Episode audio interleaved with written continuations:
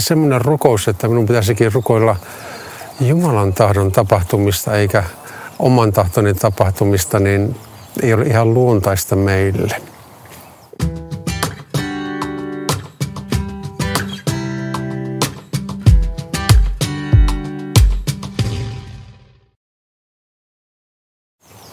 Aika mielenkiintoinen asia on tämä mm, ajatus tahtomisesta. Me ihmiset tahdomme kaikenlaisia asioita. Kuka omakotitaloa, kuka hienon auton tai kuka vaikkapa rattaat kaksosille. Kaikenlaisia asioita me voimme tässä maailmassa toivoa eri tilanteissa. Isä meidän rukouksessakin on tahtomiseen liittyvä kohta.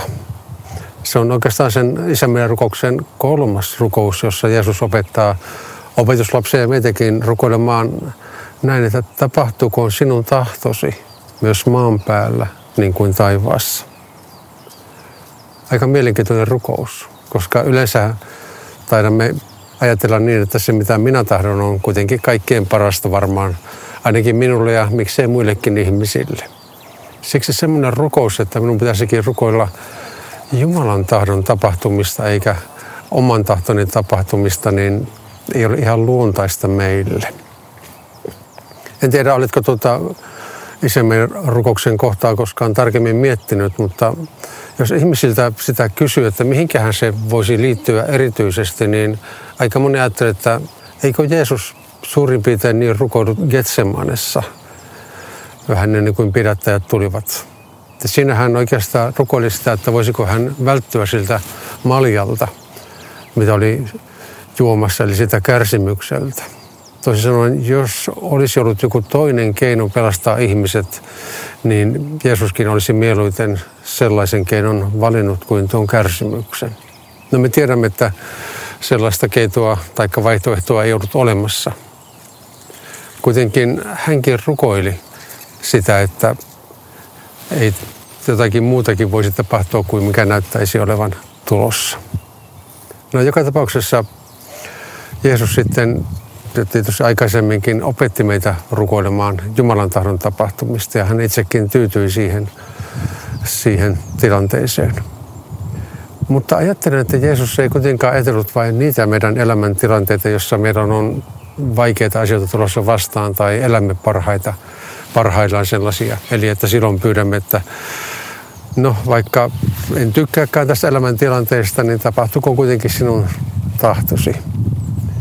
Kyllä Jeesus ajatteli varmaan muitakin kuin tämmöisiä ahdistavia tilanteita, kun hän tällaista opetti meitä rukoilemaan. Ja oikeastaan ajattelin, että kaikki mitä vaikka tämänkin päivän aikana elämääsi tulee, niin voit montakin kertaa päivän aikana pohtia, että mikähän tässä olisi Jumalan tahto. Että mitä valintoja minun pitäisi tehdä. Ei välttämättä vaikeissa tai siis ahdistavissa asioissa, mutta monenlaisia valintoja me kuitenkin elämässä teemme. Ja siksi on hyvä päivän mittaankin sitä kysellä.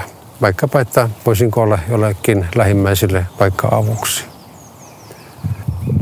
Jos ajattelet vaikka kirjaa, josta olet kovasti tykännyt, tai elokuvaa, jota olet ehkä katsellut. Ja kun näet sen ensimmäisen kerran, niin saatat olla ihan haltioissasi, että mahtava kirja, mahtava elokuva tai jotakin muuta.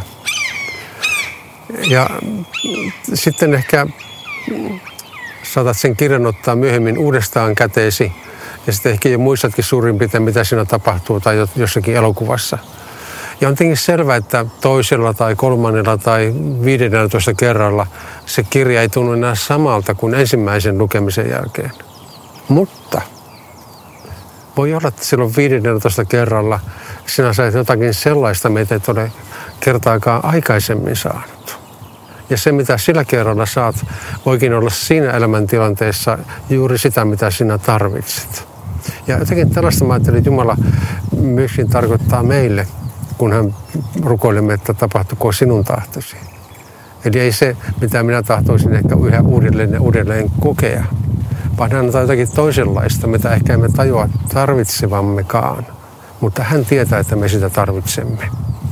Eli ajattelin, että tähän Isän meidän rukouksen kolmanteen rukoukseenkin liittyy monia tämmöisiä asioita, mitä ehkä emme ihan ensimmäiseksi tule ajatelleeksi.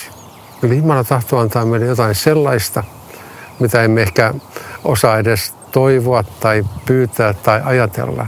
Mutta kun rukoilemme, että hänen tahtonsa tapahtuisi, niin se on kuitenkin kaikkein parasta meille. Vaikka ensituntemalla tuntuisi, että tätä en oikeastaan haluaisi. Ehkä voisin omasta elämästäni kertoa semmoisen pienen episodin, kun mehän vietin vaimoni kanssa kaksi vuotta Kyproksella.